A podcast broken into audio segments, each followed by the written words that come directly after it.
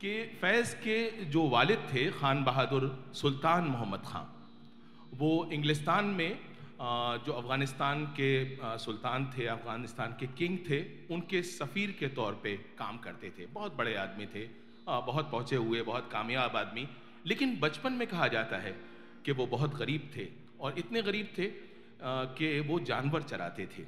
और जानवर चराते थे, पढ़ने का मौका नहीं मिलता था। तो जिस जगह पे जानवर चराने जाते थे वहाँ पे एक स्कूल था जिसकी दीवार टूटी हुई थी और टूटी दीवार के दूसरी तरफ़ एक मौलवी साहब बच्चों को पढ़ाते थे। सुल्तान खान नौजवान भी नहीं थे मतलब शायद 11, 12, 13 साल की उम्र के होंगे। वो जानवरों को वहाँ पहुँचा के जब वो चरते थे तो वो उनका सबक सुनते रहते थे। और जैसे द्रोणाचार्य के जो एकलव्य थे स्टूडेंट नहीं हो पाए तो उसी तरह से सुल्तान खान जो हैं दीवार के दूसरी तरफ़ से उनके सबक जो है सुनते रहते थे। अच्छा एक दिन मौलवी साहब जो है अपने स्टूडेंट्स पे बहुत नाराज़ हो गए। कहने लगे कि हम तुम्हारा कुछ नहीं बिगाड़ सके हमने तुम्हें इतना पढ़ाया इतनी मेहनत की लेकिन तुम्हें कुछ ना सिखा सके। इससे बेहतर है कि हम मौलम ना होते हम कुछ और काम करते। और ये कह के वो बेचारे इतने इमोशनल हो गए कि आँसू से पोछने लगे। सुल्तान खान से ये मंजर नहीं देखा गया।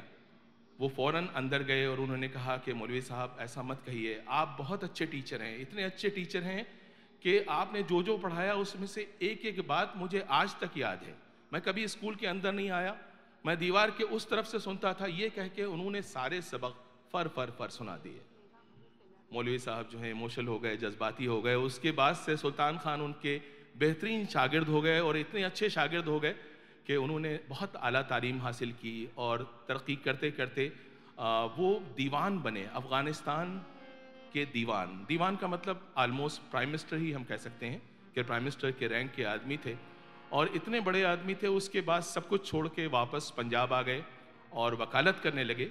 और बहुत ठाठ से रहते थे, अपने को दीवान ही समझते थे, वही ठाट बांटते। उस दौर के लोग जो हैं इज़्ज़त पे बहुत जान देते थे। चाहे सब कुछ चला जाए। तो एक दिन अचानक जब वो दुनिया से गए तो पता चला कि तरके में कुछ भी नहीं था और अचानक फैज़ और उनके ख़ानदान के लोगों के हालात बहुत ख़राब हो गए। इतने ख़राब हो गए कि जो दिन कभी खुदा किसी को ना दिखाए उन्हें देखने पड़े। और यही वजह है कि फैज़ की शायरी में गरीबों के लिए किसानों के लिए जो एक ख़ास तरह का रब्त हमको नज़र आता है, हमदर्दी नज़र आती है, वो सारी चीज़ें उसी दौर की देन है। हालाँकि ऐसा नहीं है जो मार्क्सिज्म है, उसकी वजह से भी बहुत सी चीज़ें उनकी शायरी में हमको मिलती हैं। लेकिन इसमें कोई शक नहीं कि जो मुश्किल हालात और ख़ास तौर से वो ख़ानदान जिन्होंने अच्छे दिन देखे हों, जब उन पर बुरे दिन आते हैं तो जो आलम होता है, वो आप जानते हैं कि वो कैसा होता है। तो ये दौर जो था, फैज़ अहमद के लिए दौर इब्तला था। क्योंकि उन्हीं ने ऐसे बुरे दिन कभी नहीं देखे थे और कहते हैं कि इसी मुश्किल दौर ने उन्हें दर्दमंद बना दिया, गरीबों का दर्द उनके दिल में बसा दिया, उनको किसानों और मज़दूरों का शायर बना दिया। लेकिन ये ज़माना, तजादात का भी ज़माना है। एक तरफ़ रूमान है, उम्र के तकाजे हैं, दूसरी तरफ़ ज़िंदगी के तल हक़ हैं और जिसकी तरफ़ तवज्जो भी लाजमी है। उनकी एक नज़म है मौजू सुखन। राधिका जी को बहुत पसंद है लेकिन चूँकि गज़लें बहुत ज़्यादा पसंद की जाती हैं इसलिए नज़में गाने का मौका नहीं मिलता है मैं चाहूँगा कि मैं वो नज़म सुनाऊँ और उसके बाद राधिका जी अपनी पसंद की गज़ल सुनाएँगी। जी ज़रूर। तो आ, वो नज़म है गुल हुई जाती है अफसुरदा सुलगती हुई शाम। गुल हुई जाती है अफसुरदा सुलगती हुई शाम। धुल के निकलेगी अभी चश्मे महताब से रात और मुश्ताक निगाहों की सुनी जाएगी। और उन हाथों से मस होंगे।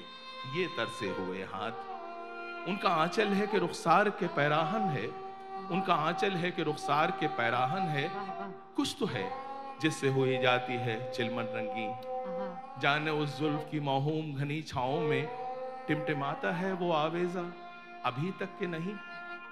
आज फिर हुस्न दिलारा की वही धज होगी। वही ख्वाबिदा सी आँखें, वही काजल की लकीर।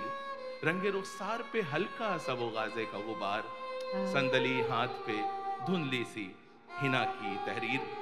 अपने अफकार की अशार की दुनिया है यही। जाने मजमू है यही, शाहिद माना है यही। आज तक सुर्ख सियाह सदियों के साए के तले। अब देखिए कितनी अच्छी तरकीब है, क्या एक्सप्रेशन है। अब तक जितनी सदियाँ गुजरी हैं, वो या तो सुर्ख थी या सियाह थी। तो हमारी दुआ है कि ये जो सदी अभी शुरू हुई है। आ, ये ना सुर्ख रहे और ना सियाह रहे। आ, सुर्खी का मतलब यहाँ पे खून की सुर्खी है इनकलाब की सुर्खी नहीं है। जी तो आज तक सुर्खो सियाह सदियों के साय के तले ये मैं हमेशा पढ़ता हूँ गलत। आज तक सुर्ख सियाह सदियों के साय तले आदम हवा की औलाद पे क्या गुजरी है? मौत और जीस की रोज़ाना सफाराई में हम पे क्या गुजरेगी? अजदाद पे क्या गुजरी है? इन दमकते हुए शहरों की फरावा मखलूक। इन दमकते हुए शहरों की फरावा मखलूक क्यों फकत मरने की हसरत में जिया करती है? ये हँसी खेल फटा पड़ता है जो बन जिनका। किस लिए? इनमें फकत भूख उगा करती है। ये भी है, ये भी है। ऐसे कई और भी मजमू होंगे, लेकिन लेकिन उस चोख के आहिस्ता से खुलते हुए लब, हाय उस जिस्म के कम वक्त। दिलावेज खतूत। आप ही कहिए कहीं ऐसे भी अफसू होंगे। अपना मौजू सुखन इनके सिवा और नहीं। तब शायर का वतन इनके सिवा और नहीं। तब शायर का वतन इनके सिवा और नहीं।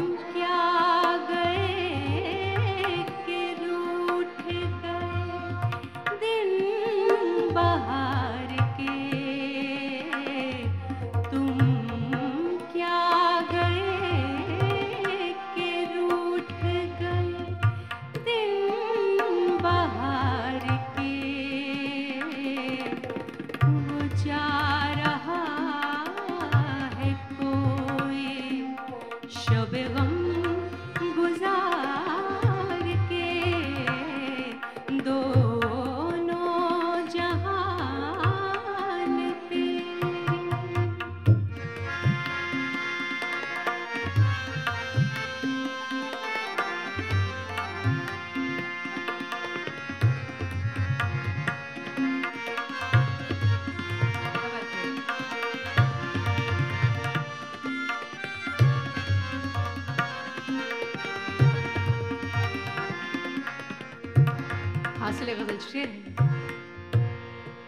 एक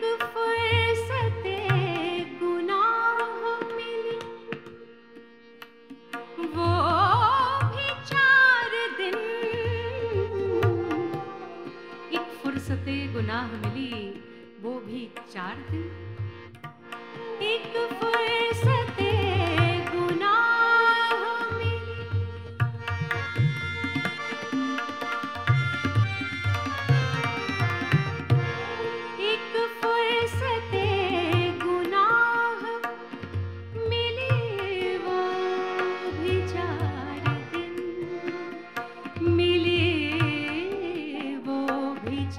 तेरे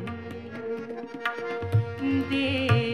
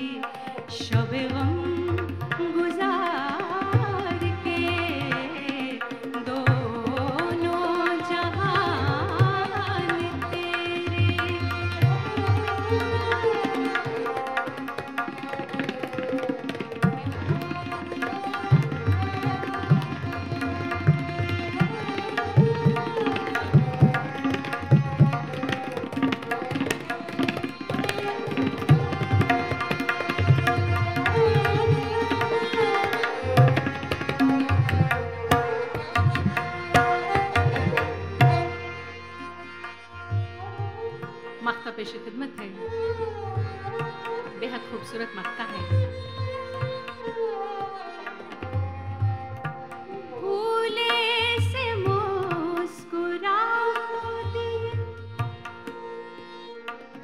भूले से मुस्कुरा को दिए हैं वो आज